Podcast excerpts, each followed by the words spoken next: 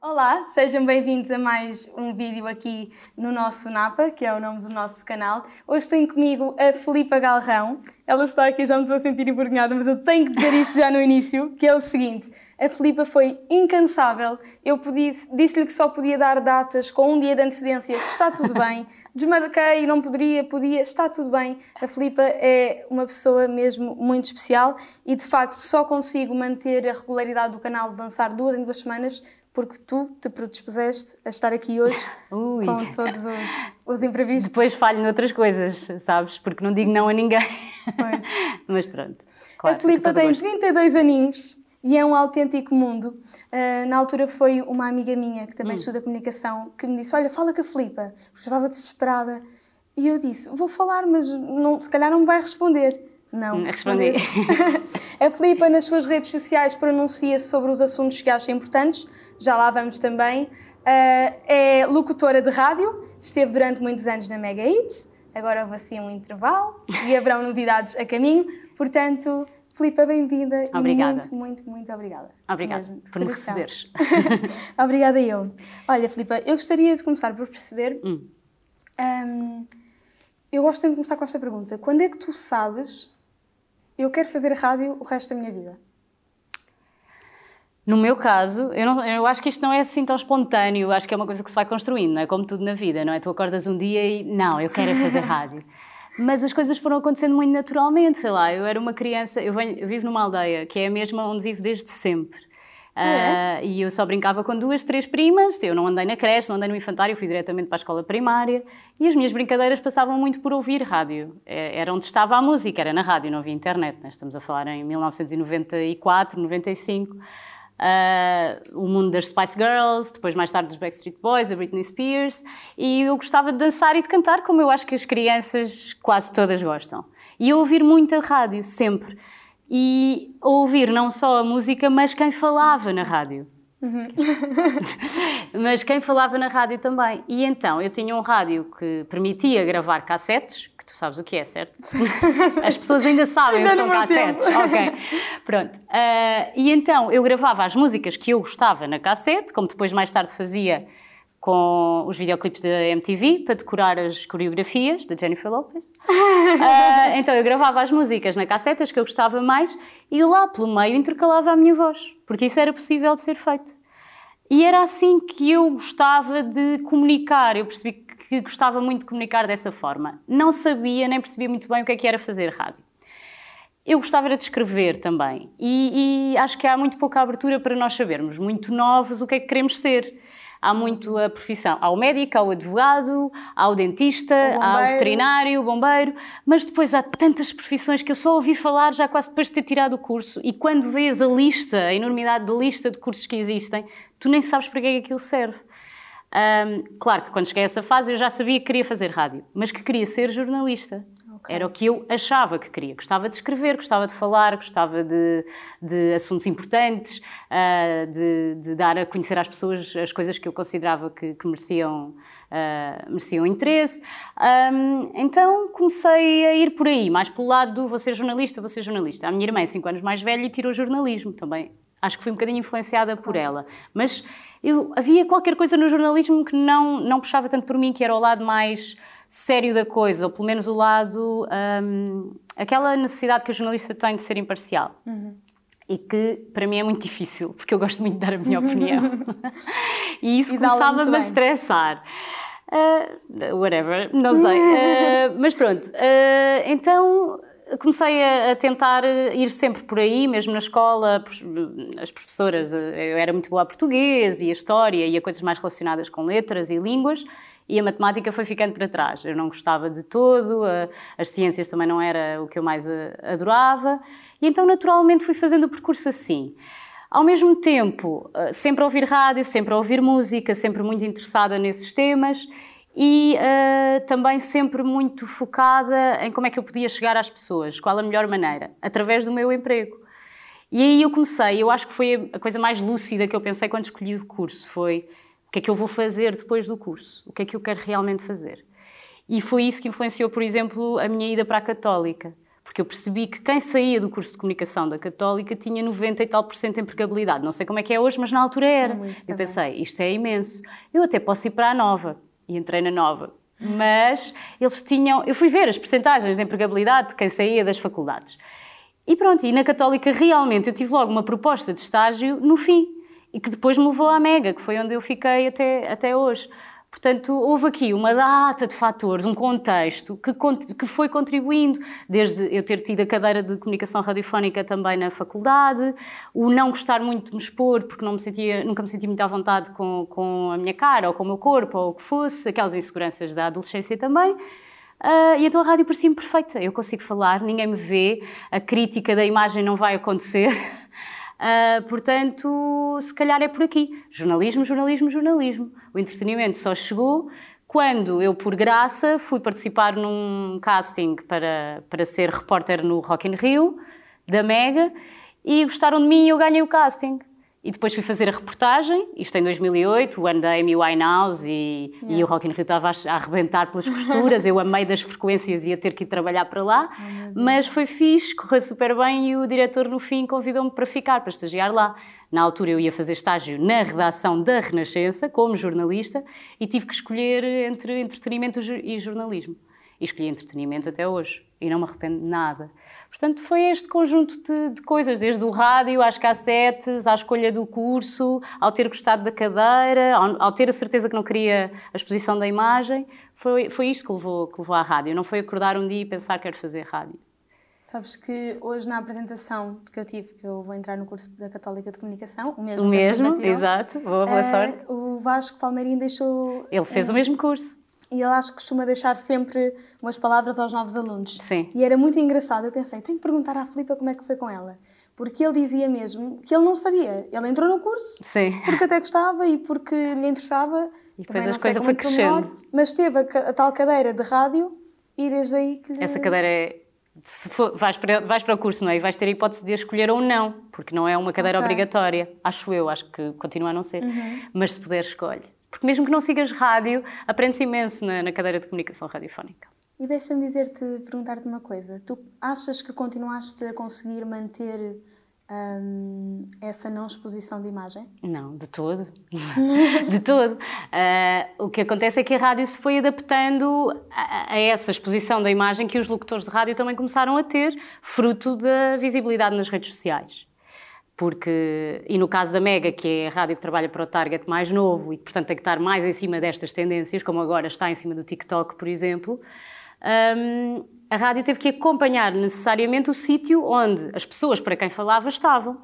E foi aí que veio, foi foi assim que começou a nossa entrada no Facebook, por exemplo, quando ainda não existiam páginas de, de, empresas e de marcas, só existiam os perfis pessoais de cada um, não é? Eu cheguei a ter 5 mil seguidores no Facebook, nem sei se é seguidores que amigos, amigos mesmo, pois, porque era o máximo.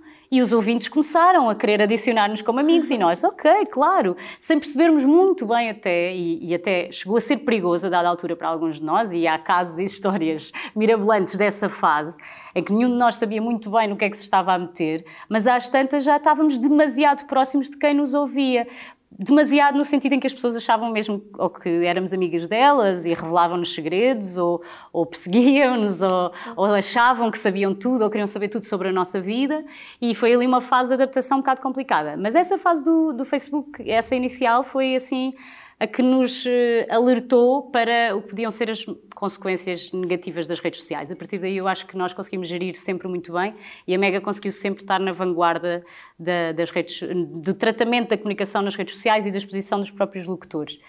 Claro que uh, eu tive que me adaptar também, essa exposição foi surgindo naturalmente, surgiu ao mesmo tempo para todos, portanto fomos todos um bocadinho no, no, no barco e, e, vamos mostrando um bocadinho aqui, um bocadinho ali, mas as, as redes sociais, e ainda hoje, para mim, uh, são uma consequência do meu trabalho. Eu nunca assumi que a rede social em si fosse o meu trabalho. E às vezes luto um bocadinho contra isso, porque tenho muitas marcas a querer trabalhar comigo, tenho muita gente a querer, a querer promoção nas redes sociais, que é normal, mas aquilo que eu acho que não nos podemos esquecer é que o Instagram é, por exemplo, é uma empresa. se nós vamos depender todo o nosso trabalho e o nosso rendimento de uma empresa que nem sequer sabemos quem manda nela ou quem é o diretor ou não consegue chegar a essas pessoas, se essa empresa acaba amanhã por qualquer motivo, nós deixamos de ter trabalho. Então eu acho que temos que, que, medir muito e é difícil e acho que é uma reflexão que temos que fazer diária quase uh, sobre o que é que pomos nas redes, o que é que não pomos, como é que queremos trabalhá-las. Acho que não é bom nem depender só de uma rede para tudo aquilo que é o nosso rendimento ao final do mês, nem é bom também estares muito legalized na rede, ou seja, sem achares que não há segundas intenções, que está toda a gente ali pelo bem, uh, porque não é assim, é um mundo. Eu vi um story teu, penso que foi ontem tu dizias que te tornaste influencer sem querer. Sim, acaba por ser um bocadinho, sim. As pessoas sentem-se influenciadas por mim e eu até me sinto uh, honrada com isso. Quero acreditar que sou uma boa influência, mas não foi propositado. Uh, eu não fui mãe por causa do Instagram, não é? Eu não fui, não faço, eu não exponho os meus filhos para poder ter marcas a trabalhar comigo. É porque tudo isso é uma consequência natural da minha vida e eu nunca uh, me chateei com isso. E se eu estou nas redes, para mim faz sentido que eles estejam, por exemplo. Um, mas sim, foi, foi, por acaso, não foi porque eu acordei um dia e pensei vou ser influencer. Não, não pensei. Tu disseste foi por acaso neste canal? Sempre que alguém diz por acaso tu fazes isso. e no fim ganha um chocolate. Não, não. isso era uma boa. Ser. Tinha que dizer cinco vezes durante a conversa toda por acaso. Tem, não, tem que ser. Não é por acaso. Não, ah, tem que nada. ser tudo. Nada, nada, nada. acontece por acaso. Ok. Olha, diz-me uma coisa. Um, eu acho muito bonita a maneira como tu uh, usas o teu Instagram. Sério? Porque boa. eu acho que se é uma rede social e é o que tu dizes, não podemos fingir que não há alguém a tirar alguma interpretação do que nós estamos Obviamente. a fazer. E, portanto, tem que ser utilizado. Claro que há espaço para brincar, há espaço para tudo o que é, o que é mais ligeiro, mas tu dás voz na tua rede social a assuntos, a assuntos verdadeiramente Eu acho que tem que haver responsabilidade social. A partir do momento em que tu tens não há um número certo, mas a partir do momento em que tu tens desconhecidos, que é, é foi disso que Isso. eu falei também, a seguir-te, que tu não conheces a história dessas pessoas, não sabes porque é que elas estão a passar, não sabes o que é que elas já viveram, tens que ter um mínimo de, de responsabilidade com aquilo que estás a passar, não te podes estar a cagar. Uh, é mesmo esse o termo. É mesmo esse o termo. Uh, naquilo que, que, que, estás ali a dizer e, e a fazer. E às vezes pode parecer, e, e, por acaso comigo não acontece, mas eu sei, pessoas que publicam, publicitam certas coisas e, e, as pessoas vão lá dizer: Ah, mas ainda ontem estavas a publicitar outra coisa ou falaste de outra coisa. Isso também é normal, as pessoas mudam, mudam de ideias. Aquilo que eu gosto hoje não gostava ontem, aquilo que eu vou gostar amanhã. E também acho que não há ninguém nas redes sociais que esteja lá como sendo a pessoa que mais sabe de alguma coisa, ou o campeão disto e daquilo, ou o melhor da sua aldeia, não é? O Diogo Faro dizia: é impossível seres 40 a vida inteira. Claro, Portanto, mas ainda bem. Imagina o Era... quão triste é tu seres igual do início da vida ao fim da vida e não, não te transformares. Claro. Exatamente. É, eu acho, eu digo sempre isto, que é, quando me dizem, ah, ele mudou, foi por isso que acabámos, ele mudou, eu mudei. e eu, mas ainda bem, se tu não estavas preparada para a mudança da outra pessoa, para a tua, estavas preparada para quê? Para ficarem iguais o resto da vida? Exatamente. É isso que faz com que as coisas avancem e, e, e com que tu evoluas e amadureças, acho eu. Mal de quem não muda, mesmo. Concordo Acho perfeitamente. Tanto que a minha bio é: não sou a mesma pessoa todos os dias, sou o melhor que sei, isso é o que mais importa de saber. Portanto, eu sou Está totalmente tudo dito. é isso mesmo. Agora gostava de falar um bocadinho, porque eu acho que como tu estudas sobre o assunto e dás voz a isso no teu Instagram, é importante falarmos aqui dos temas que tu defendes mais afincadamente, hum. nomeadamente a questão do feminismo. Uhum. Se nos puderes falar um bocadinho sobre isso. Tá, tá, do género. Do Agora género. mandei aqui, o feminismo responde. uh, eu comecei a ter mais atenção à, àquilo que podia ser ou não o feminismo ou o que fosse quando comecei a olhar mais para o lado. Acho que há uma altura, principalmente quando somos adolescentes não é? e não temos muitas preocupações e vivemos bem e somos privilegiados e os nossos pais dão-nos tudo aquilo que nós queremos, não é? Tu não tens muita necessidade de olhar para o lado, não é? Para quem está pior do que tu, ai, que credo, não, não vou olhar para o lado porque aquilo é uma coisa a que eu não quero chegar, não é? Porque eu tenho medo de um dia estar assim. Portanto, e então, quando eu comecei a ter mais empatia, uh, comecei a perceber que as mulheres e eu, porque até então, até eu achava que estava num sítio fixe e privilegiado, mas uh, Depois percebi que não, que as mulheres não estavam nesse sítio. Eu achava que sim, mas não estava. E que havia sempre mulheres piores, uh, em pior situação do que eu, e por serem mulheres. Uma coisa que me escandalizou, acho eu, quando percebi.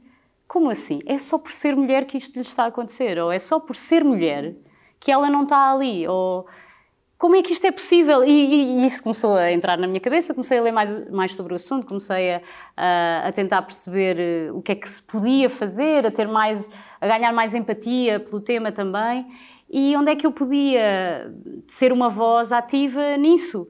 E aí comecei a usar as redes sociais para falar do assunto, para falar da violência doméstica, uh, para falar da igualdade de género, igualdade salarial, para denunciar o, quaisquer que fossem os casos que, que eu visse à minha frente ou à minha beira sobre desigualdade de género. E, e pronto, eu acho que, acho que feminismo é. O, o, a palavra feminismo eh, faz com que as pessoas levantem logo alguns estrismos, não é? Tipo, é pronto, lá vem a conversa das mulheres que querem ser iguais aos homens, mas depois não fazem as coisas iguais aos homens, mas depois isto e aquilo, mas elas são diferentes. É claro que somos diferentes. Eu acho que o problema está aí. Nós não queremos ser iguais aos homens, nós queremos ser, ter os mesmos direitos que os homens. Claro que somos diferentes. O que é preciso é normalizar essa diversidade. E não é só nas mulheres. Feminismo é humanismo como a luta pelos direitos LGBTQ+, são humanismo, percebes? E se é calhar aceitar a diferença, Aceita... nem é, é normalizá-la, não é aceitá-la, não é, ah, eu até tenho um amigo que é e dou-me bem com ele, não é isso, estás a perceber? É aquela pessoa Uh, tem uma cor diferente da minha, gosta de coisas diferentes da minha, gosta de pessoas do mesmo sexo, uh, adora saias compridas, eu não. Ok, é só isso. Percebes? É normalizar a diversidade e eu acho, acho que isso faz falta em todo lado. Uh, no discurso político, faz falta no, nos meios de comunicação social, às vezes até no, nos simples oráculos que se põem nos telejornais que nós vemos, ou que são racistas ou que são machistas. Um, nas artes, no cinema, não há representação de todos os estratos sociais, ou a representação é sempre uh, muito estereotipada. Isso. Uh, acho que falta, falta um caminho tão grande, tão grande, tão grande, e depois, quando as pessoas dizem, ah, mas é assim porque é assim, pá, não, nunca me contento com essa resposta. Acho que... E tu sentes quando falas disso nas tuas redes sociais, as pessoas conseguem compreender? Não sei, eu acho que se tu tiveres se tu quiseres, compreendes. O problema é que nas redes sociais as, as, pessoas são muito impulsivas, são muito reativas, querem comentar antes de ler o texto até ao fim, querem comentar só de verem a foto em dois segundos, querem gozar com a jornalista que apareceu a fazer isto na, na televisão em vez de tentarem perceber porque é que ela apareceu a fazer aquilo na televisão, como é que ela podia ter sido ajudada. Porquê é que aquilo lhe aconteceu? As pessoas estão muito, são muito rápidas a julgar, muito rápidas a comentar uh, muito lerdas a refletir, mesmo. Mesmo, mesmo, mesmo. Eu acho que por isso é que o Facebook se transformou num poço de ódio e de desinformação total. Porque tu queres aquela informação em 5 minutos que te permita ir para o, para o café ou mandar pelo WhatsApp para toda a gente xingar ao mesmo tempo. Tu não queres, olhem, vi isto, vamos lá perceber porque é que isto aconteceu. Uh, o que é que nós podemos fazer para ajudar?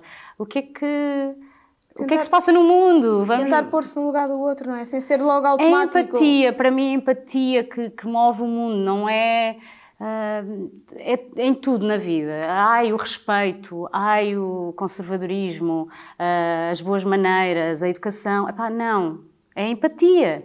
E é tão difícil, e eu sei isso, porque eu tenho imensas dificuldades às vezes em pôr-me no lugar de pessoas que realmente estão muito afastadas de mim em muitas coisas. Mas fazes uh, esse esforço. Eu faço, mas estou a fazê-lo agora com 30 anos. Às vezes penso nisto, acreditas? Eu penso, porquê é que eu aos 20, porquê que ninguém me disse isto aos 20?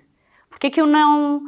Não houve ninguém à minha volta que me dissesse que tinha que ser assim, que eu tinha que me pôr no lugar do outro. E, e pôr-te no lugar do outro não é tu imaginares como é a vida dele só. É tu falares com ele, é tu tentares perceber, é tu investigares para trás, é o contexto, é a história. E a história é a história de uma cultura, muitas vezes, de um sistema, de uma estrutura. Não é só é aquela pessoa dizer-te, mas eu sou negra, nunca vou conseguir ser eh, CEO de uma empresa. É ela dizer-te isso e tu pensares porquê ires perceber porquê. E tudo o que ela já passou até dizer isso, não é? Sim, ela, os avós dela, os bisavós, os tetravós, é... Nós temos que perceber que uma pessoa que é posta à margem, seja por que motivo for, dificilmente consegue sair da margem sem ajuda. Aquela pessoa vai andar sempre na margem, porque o sistema está feito para que ela não saia dali. Tem que, tem que ser quem não está na margem que a vai puxar. Ela sozinha não vai conseguir, por muito que se esforce. Tem que ser os privilegiados a ir lá dar-lhe a mão. Sem dúvida. E, e, tu sentes, quando é que ganhas assim esta consciência, maturidade, o que lhe queiramos chamar? Acho que foi o tempo, foi, foi perceber eh, onde é que estavam as injustiças, foi sei lá, não ler, não ir ao Facebook, não ler, não ler assim coisas estapafúrdias. Acho que até mesmo na escolha dos amigos, sabes? Uh, ao longo da vida vais-te cruzando com muitas pessoas e a maneira como tu escolhes os teus amigos aos 15 anos não é a mesma com que escolhes aos 30. Aos 30 já nem é uma escolha tu vais apertando ali o. Conheces muita gente, sim, eu conheço muita gente, variadíssimos grupos e estratos sociais e, e pessoas que fazem coisas super diferentes, desde o mundo artístico ao mundo empresarial. Mas tu vais escolher as pessoas que estão mais próximas de ti por aquilo que elas te podem acrescentar.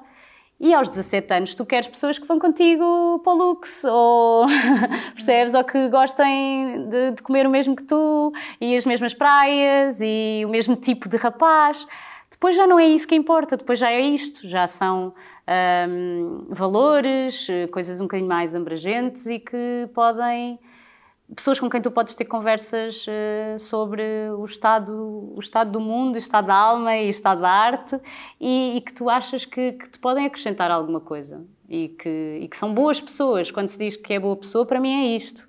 Para mim, ser boa pessoa não é. sei lá não é estar calada a ouvir os outros só, sabes? Eu Dizendo, acho que é muito ah, ela está sempre ali muito caladinha. Acho que é muito bom quando nós conversamos com alguém e aprendemos qualquer coisa. Sem dúvida, é sempre essa a minha perspectiva. E eu acho que ao longo da vida foi isso que eu fui fazendo. Se calhar para chegar aqui e conseguir ter estas reflexões que às vezes não dão em nada e às vezes eu própria não consigo expressar aquilo que estou a pensar, acho que foi isso. Foi isso que eu fui fazendo. Foi tentar ouvir sempre as pessoas. E também um, um bocadinho isso que nós fazemos na rádio, não é? Quando, em contexto de entrevista ou, ou aquilo que estás a fazer agora, Acho não é? um privilégio, sabes? É, sim, sem dúvida. Quando me sento aqui, sinto-me privilegiada. E cruzas-te com pessoas que, que te vão dizer coisas que tu nunca pensaste e que parecem super simples, não é? Exato. E, e, mais uma vez, eu venho da aldeia, eu venho de, um, de, um, de uma mentalidade muito específica, se calhar muito retrógrada. Nunca sentiste necessidade de sair? Agora acho que já sinto mais, mas nunca senti. Há sempre coisas que me puxam muito, tipo a família que tenho lá, percebes? Um, a calma que tenho lá. Uh, há muita coisa, eu sou um bocadinho nostálgica em algumas coisas, tipo, uh, é lá que está um ou outro amigo da infância, é lá que está a minha mãe, a minha avó, uh, aquela casa que, que, sempre foi a minha casa. E essas coisas fazem com que, eu, com que eu não queira sair, e porque depois eu vejo que eu não me enquadrar, mas eu depois às vezes também sinto que já não estou enquadrada ali. Eu acho que eu sofro um bocadinho o drama do imigrante sem nunca ter imigrado, que é o imigrante que vai para fora, quando volta a Portugal sente que já não, não se encaixa, mas quando está lá, está lá é sempre o imigrante, percebes? Nunca Sim. pertence àquele país. São muitos anos. E eu sinto isso. Aldeia...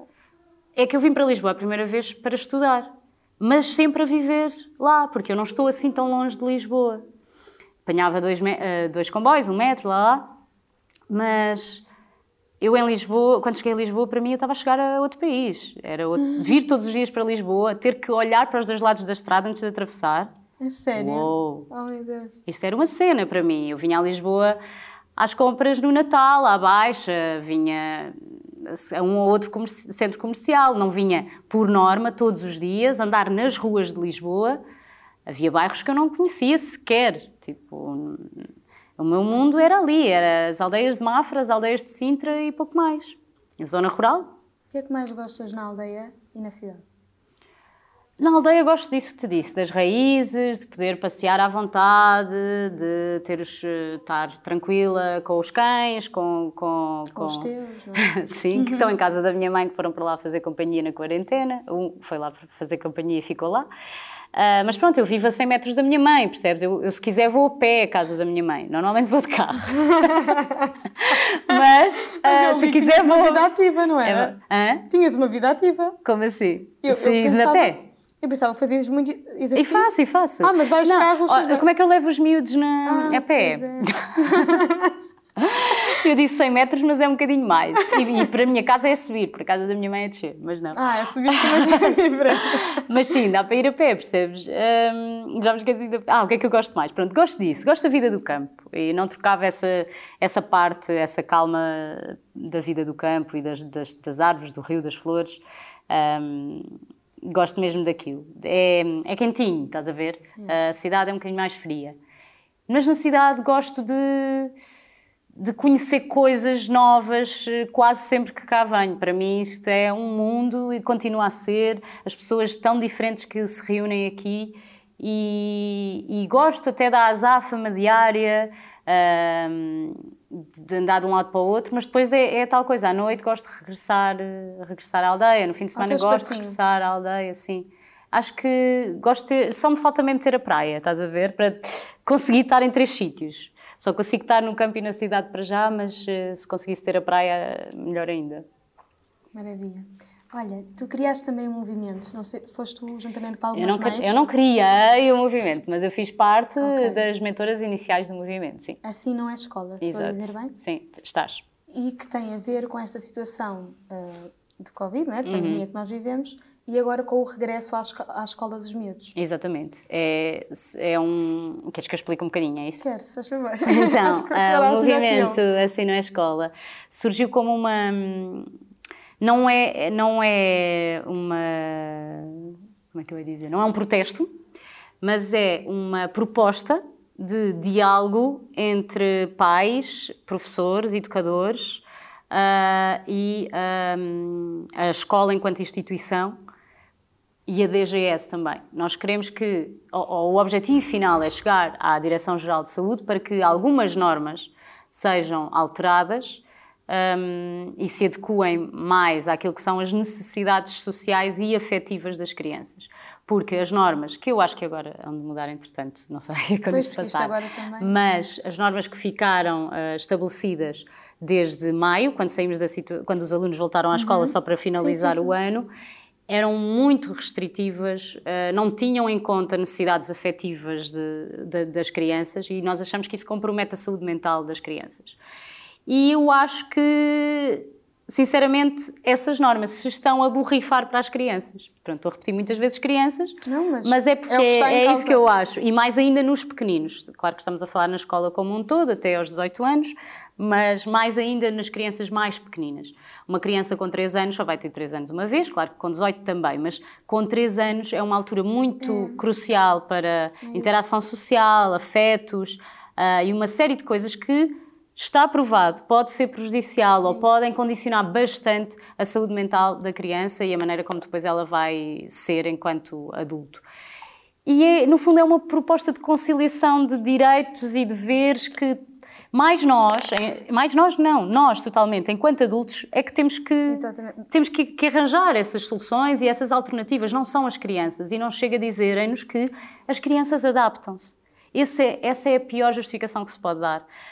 Se tu fores uma criança refugiada, é claro que te adaptas a ter que ir para um barco, para ser, ires com a tua mãe num barco para, para ires para um país desconhecido. Que Não remédio! significa que seja uma situação benéfica para Uma criança que sofre de violência doméstica, que remédio, adapta-se, sim, mas que consequências é que isso vai ter?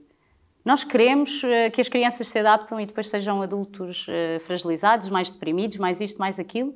Queremos mesmo? Nós, enquanto adultos, não conseguimos fazer as coisas um bocadinho de maneira diferente, de modo a não prejudicar tanto a saúde mental das crianças? No fundo, é o... o- movimento é isso e, e propõe uma série de alternativas. Ah, o movimento tem psicólogos, tem, tem pediatras, tem educadores, ah, pessoas que trabalham todos os dias com crianças e que, portanto, estão por dentro. E tem também uma, uma base científica bastante forte, ah, de estudos que, que vão saindo diariamente, que já está provado que as crianças não são a principal fonte de contágio. que não, têm assim, não, trans- não transportam assim tanta carga viral, não são os principais transmissores. Não podemos pôr esta culpa e este peso, porque foi isso que eu senti logo em março. O meu filho ainda não estava na escola, mas quando se começou a dizer que as crianças não podiam estar com os avós, que tinham que ir imediatamente para casa, eu senti que peso, que culpa se está a pôr em cima das crianças se a avó fica doente. Claro. Percebes? Como é que tu dizes a uma criança, olha, a avó ficou doente porque tu estiveste em casa com ela. Isto é, para mim é ridículo. E acho que, mas acho que o sistema todo tem que mudar e o que o movimento quer, e é por isso que temos também uma petição pública, é chegar ao, aos órgãos uh, decisores não é, de tudo isto, é, para que as coisas, para que as diretrizes da DGS se alterem, mas é preciso também, se calhar, perceber que apoio é que se pode dar aos adultos para que essas uh, normas possam ser alteradas. Porque, por exemplo, uma criança que fique doente e que a mãe tenha que ficar em casa 15 eh, dias ou mais até o vírus passar, por Sim, exemplo, claro. que direitos é que essa mãe vai ter, um educador que seja um educador de risco. Se calhar, se é um educador que, que tem asma, que tem um problema qualquer, uma doença autoimune, se calhar não devia ir trabalhar este ano letivo. Devia estar em casa, devia estar a receber do Estado, mas não devia estar exposto. Agora, por ser um adulto de risco, essa pessoa não vai dar um abraço a uma criança, não vai pegar-lhe ao colo se ela chorar. Eu quero que, se o meu filho chorar no jardim de infância, lhe peguem. São algumas destas coisas, mas que podem ser vistas na carta aberta, que está super bem redigida e que, e que pode ser consultada Agora vou passar a publicidade. Em assim, vontade, assim não é escola 2021.blogspot.pt. Uh, e a petição pública também, que, que pede esta, esta adaptação da, da, das, das normas e das diretrizes da DGS. É o que tu dizes, não é um protesto, está feito de uma forma não muito é. construtiva, que é, é, é só tentar ver uma melhor maneira de conseguir fazer isto. Isto não é um movimento de mães que não têm nada para fazer e que agora vamos aqui, somos hippies e alternativas, não é, eu já ouvi isto. Por isso é que estou a dizer. Nem é uma coisa que surgiu uh, porque alguém queria falar nas redes sociais sobre isto, não é? Isto é mesmo uma proposta de diálogo. É a conversar, é a perceber, a percebermos uns aos outros, é mais uma vez tendo empatia para com as crianças que vamos conseguir que as coisas mudem e se alterem para melhor, de, para, para bem de todos. E aquilo que eu estou a começar a ver agora, e falando nisto da empatia, é que agora que os pais estão a começar, isto já começou antes do início do ano letivo, porque nós queríamos que as normas fossem revistas antes. Antes, exatamente. Mas entretanto, pronto, é normal, as coisas precipitam-se, o ano tem que começar, blá blá blá. Um, mas agora que os pais estão a começar a pôr os filhos na, nas creches e nos jardins de infância, estão a perceber diariamente uh, o que é que está a acontecer, que normas é que essas creches estão a adotar. E agora estão a sentir na pele que se calhar o movimento faz sentido. Mas Exato. tudo bem, estamos cá para isso, estamos cá para os receber. Mais vale tarde que nunca. Exatamente. E ok, vamos lá tentar perceber como é que, como é que se podem juntar a nós para, para fazer, para, para chegarmos a, a, quem, a quem decide e para que as normas se alterem o melhor possível. E porque quem tem que se adaptar são os adultos e as escolas, não são as crianças. Vocês levantaram uma questão e agora é tentar construtivamente claro, adaptar. É claro. É só isto. Sim, sim, Eu acho sim. que as pessoas têm uma tendência muito grande para ninguém faz nada. Quando alguém se mexe, se pronuncia sobre algum assunto, o problema é essa pessoa que se pronuncia. Exato. E é porque essa pessoa tem tempo a mais. É. é. Deixe estar. Para que é que foi mexer esse assunto? Deixe estar sossegada. Sim, não é? é? Há muito isso. Eu acho que isso é muito português. Mas acho que estamos a melhorar, sim. Sim, e eu tento muito aqui no canal que nós uh, consigamos dar voz a tudo isto porque uh, não sei se chegaste a ver alguma uh, das conversas um que eu tive aqui, uh, mas eu tento sempre, enquanto posso, convidar pessoas que eu gosto e que eu Sim. admiro, que venham aqui e que seja uma conversa como esta, que nos acrescenta e que fala de assuntos importantes, se são problemáticos ou não, é completamente diferente. Levantar okay. questões é a única maneira de resolver alguma coisa. E por isso é muito bom que tu te disponibilizes, por exemplo, a falar disto aqui também. Sim, boa, obrigada. obrigada por nos dares esse espaço também. Obrigada. Uh, tu tens também um podcast? Tudo podcast. Disse podcast. Podes dizer é podcast, acho eu. Eu digo podcast, mas se disseres à portuguesa é podcast, podcast. na verdade. Sim, tudo, tudo o resto. resto. Tudo o resto. Não te dá vontade? Já, já ouviste algum? Ainda não, eu pensei, ah, isto é uma vergonha. Pois é, porque sempre. Não consigo abrir isto. Sempre que alguém. sempre que alguém diz tudo o resto, eu começo logo a cantar a música do genérico. Nem sei se diz Mas podes cantar um bocadinho. Tudo, que é cantada pela Isaura, super oh, bem cantada, exato. Porque ela foi a minha primeira convidada. O podcast ah, eu vi os convidados, em 2018. E ela foi a primeira e eu aproveitei e pedi-lhe para fazer a música que ia ser a música oficial do podcast. E ficou melhor do que aquilo que eu tinha imaginado, é? obviamente. Tudo o resto, tudo o resto. O quê? Que é o quê? Eu estava só a ver se tu cantavas um bocadinho. Ah, ok.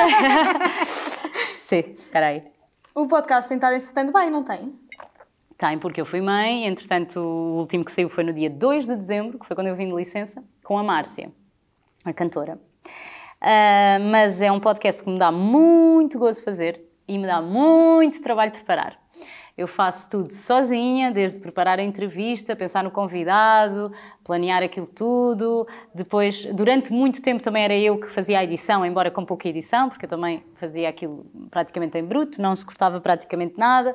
Mas pronto, tinha que voltar a ouvir a conversa, são conversas claro. também muito longas, uma hora e tal, acho que a maior foi com a Marisa Liz, uma hora e quarenta para aí. Mas a Marisa foi. Depois eu posso contar uma história sobre cada um deles e porque é que cada um deles foi especial. E eu acho que isso é que é giro, e tu de certeza que vais ter isso também aqui com, com o teu, que é o tal acrescentar de alguma coisa que toda a gente tem, até a pessoa que tu menos imaginaste. Isso. Nem que seja para te acrescentar que aquela pessoa não tem nada a ver contigo. Sim, e a Marisa Liz acho que foi a pessoa com quem eu senti mais hum, afinidade. Ela é balança como eu também, faz anos assim por estes dias. E ela pensa tanto como eu em tanta coisa sobre carreira, felicidade, a relação com os filhos. Pá, e nós às tantas, ela, ela é mínima, não é? Ela é super pequenina, eu também sou. Ela conseguiu pôr-se com as, as, pernas cruzadas em cima de uma cadeira altíssima. Estava ali, tipo, já estávamos as duas em casa no sofá a conversar. Então foi muito, muito giro. Gostei muito dessa, dessa entrevista. E tudo o resto começou, começou e acabou por ser um, um podcast em que é suposto falarmos de tudo aquilo que ainda não se sabe ou que está pouco explorado sobre aquela pessoa. Eu não estou a falar com a Marisa Liz sobre a participação dela no The Voice ou como é que foi, como é que é ser dos Amor Eletro e já ter sido dos Dona Maria. Claro que acabamos por passar aí, que isso faz parte da vida Mas da pessoa. É o foco, não, é? não é o foco, o foco é vamos conhecer esta pessoa para além desta figura pública. É mais isto, é mesmo isto que resume o podcast. Tão bom. Quando é que volta? Volta quando eu voltar eh, à rádio. Eu já voltei à rádio, mas ainda não estou on air uh, diariamente, porque eu mudei de rádio, quis sair da, da Mega a bem, não foi uma luta, foi porque eu achei que já não fazia sentido para mim e para a própria rádio, que Estavas já era injusto. Há quantos anos? Há 11 anos. Eu entrei sendo a mais nova, eu entrei com 21 anos na Mega e atualmente com 32 eu já era a mais velha, portanto. Yeah. Aquele, o, o tempo de vida na Mega é assim, tipo jogador de futebol. Uh, mas eu já, já tinha feito tudo o que havia para fazer na, na Mega, no fundo. E eu própria já achava que não ia acrescentar nada à rádio. Uh, poderia sempre acrescentar uma coisa ou outra, mas nada que me desafiasse. E eu também quero crescer um bocadinho dentro daquilo que é uh, o mundo radiofónico e há muito, muito ainda para fazer. E então vou levar, levar as minhas ideias para outra, para outra companhia. Tão bom, e agora quando estiver a ouvir. Mas vou levar o tudo o resto também, porque essa sempre foi uma condição um, de, de, qualquer que fosse a rádio para onde eu fosse, o tudo o resto tinha que, tinha que continuar. E portanto eu quero retomar as entrevistas uh, mal comece, mal haja essa oportunidade e começa. Sentes muita saudade? Sim, eu adoro. O formato de entrevista é dos meus favoritos. Eu sempre gostei dentro, dentro daquilo que é, que é o que se faz na rádio. E porque o locutor, as rádios uh, comerciais. Têm, são um bocadinho ingratas para o locutor, porque nós não temos muito tempo para falar, o ouvinte quer mais é música, estamos muito limitados, aprendemos a dizer 7 mil coisas num minuto, um, as entrevistas são sempre a correr, uh, não damos aquele. Falta, falta às vezes dar mais carinho ao convidado, porque Exatamente. vem aí a música ou temos alguém no ar. E eu tinha muita vontade de ter um projeto como tudo o resto, precisamente por isso, e não tinha limite de tempo, daí que algumas entrevistas fossem para uma hora e meia, outras com 40 minutos, dependia de para onde fosse a conversa, mas eu sentia a necessidade desse espaço, não só por mim, mas pelos convidados, porque eu sinto que as pessoas, quando têm coisas para dizer, têm coisas para dizer, e não há limite de tempo, ou não é deve. Uma coisa haver. que eu adoro aqui, é não, perguntam-me quanto tempo tem, não sei. Pode ter 10 minutos, uma hora, Já tive duas horas, nunca. Mas se tivesse, por exemplo, a, a, última entrevista que eu fiz, que foi com o Francisco Fernandes, uhum. eu pensei literalmente isto e eu escrevi na altura na publicação, que foi, ao final de 10 minutos eu pensei, a entrevista está feita. Okay. Ele continuou a falar e ele de facto é uma pessoa muito interessante, okay. que nos acrescenta muito, mas foram 10 minutos tão marcantes que eu não sentia necessidade, ou seja, claro que queria conhecer mais sobre mas ele. Não, mas tu achaste que estava perfeito. Mas foi mesmo bom, Exato. porque eu acho que o tempo e os minutos e o mal de trabalharmos ou para uma rádio ou para uma televisão é porque há tempo Sim, e porque claro. tem que haver um agendamento, Óbvio. não é? É que o que tu tens a dizer não se mede em minutos, não é? Sim, claro. O quão importante sim, é. Sim, sim, importante. E há pessoas que demoram mais tempo a chegar a um sítio do que outras. E não há mal nenhum nisso. Exatamente. E isso é que também é a magia da conversa. É tentar perceber uma crítica que me, que me era feita ou que me foi feita. Eu às vezes caio na, na estupidez de ler comentários no YouTube, né? só para me chatear. Não, mas a maioria são bons. Mas uma crítica que, que na altura me fez refletir foi: tu não tens escuta ativa. Ou seja, que eu não ouço o que o convidado me está a dizer, estou a pensar na, na pergunta que vou fazer a seguir ou o que seja.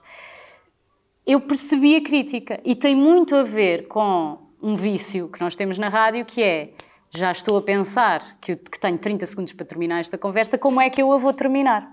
E realmente, no tudo o resto, dependendo de como estava a conversa ou de quem era o entrevistado, se calhar às vezes há essa necessidade.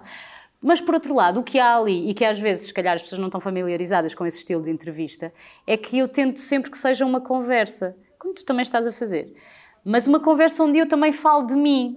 E porquê? Não é porque eu adoro falar de mim ou quero falar de mim. É porque eu sinto e sei que só vou buscar certas coisas da pessoa se eu lhe der minhas. Isso. E isso aconteceu muito com o Diogo Faro, com o David Carreira, com a Carolina Deslandes. A Carolina Deslandes, a dada altura, assumiu a sua bissexualidade.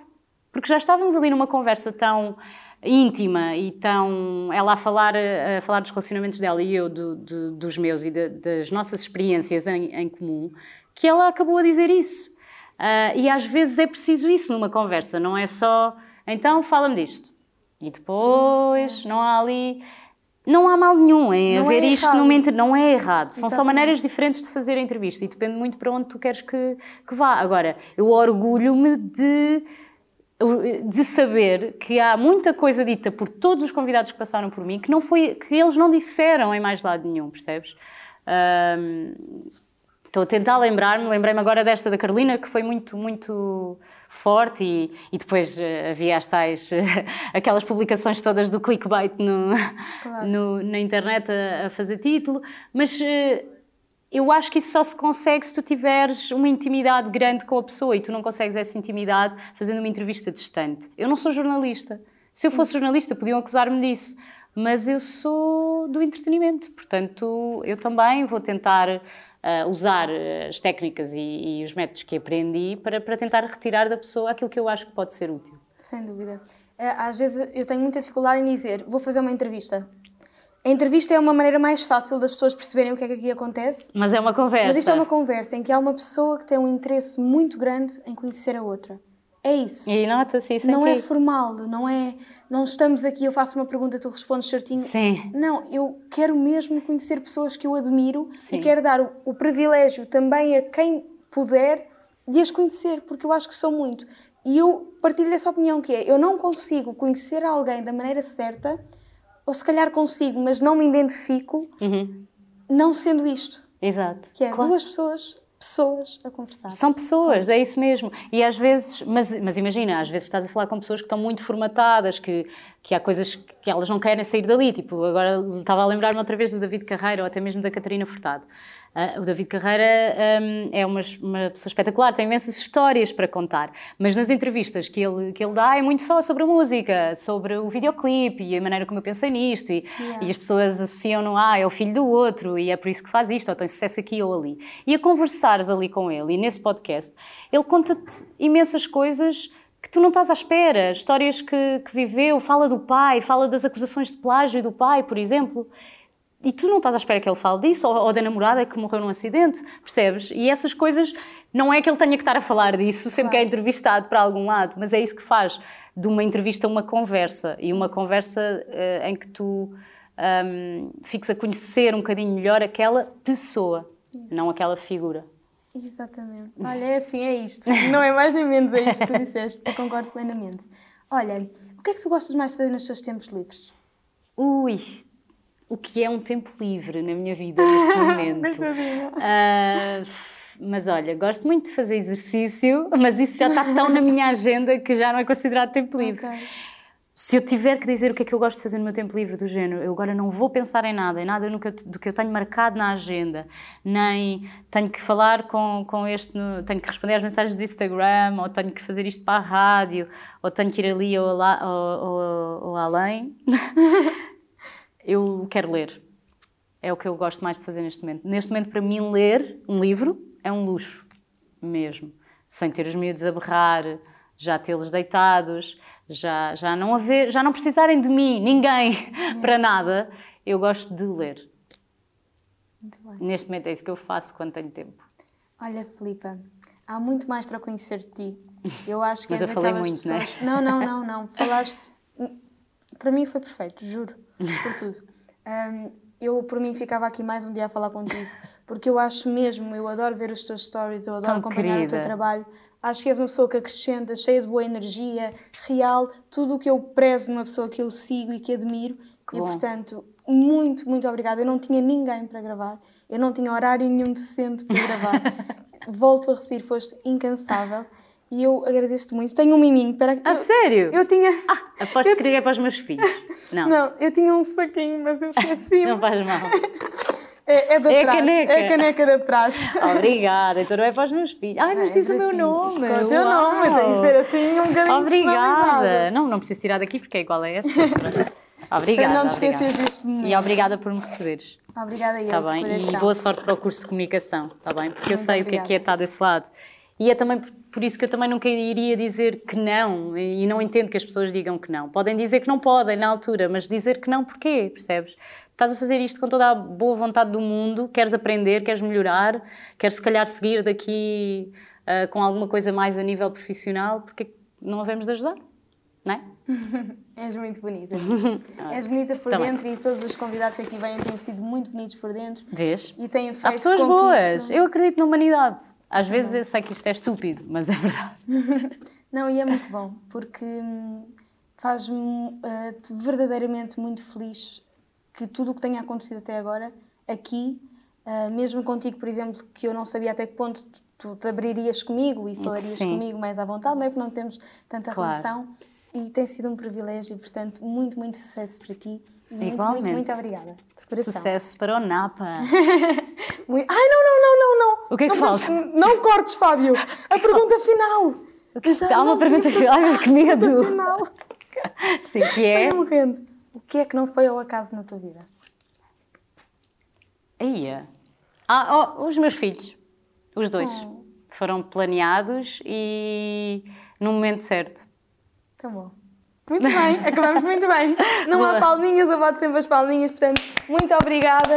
E Filipa Galrão no Instagram, subscrevam o canal e essas coisitas todas e espero que tenham gostado, que tenham podido conhecer a Filipa eh, da maneira certa e, portanto, muito, muito obrigada. Um beijinho.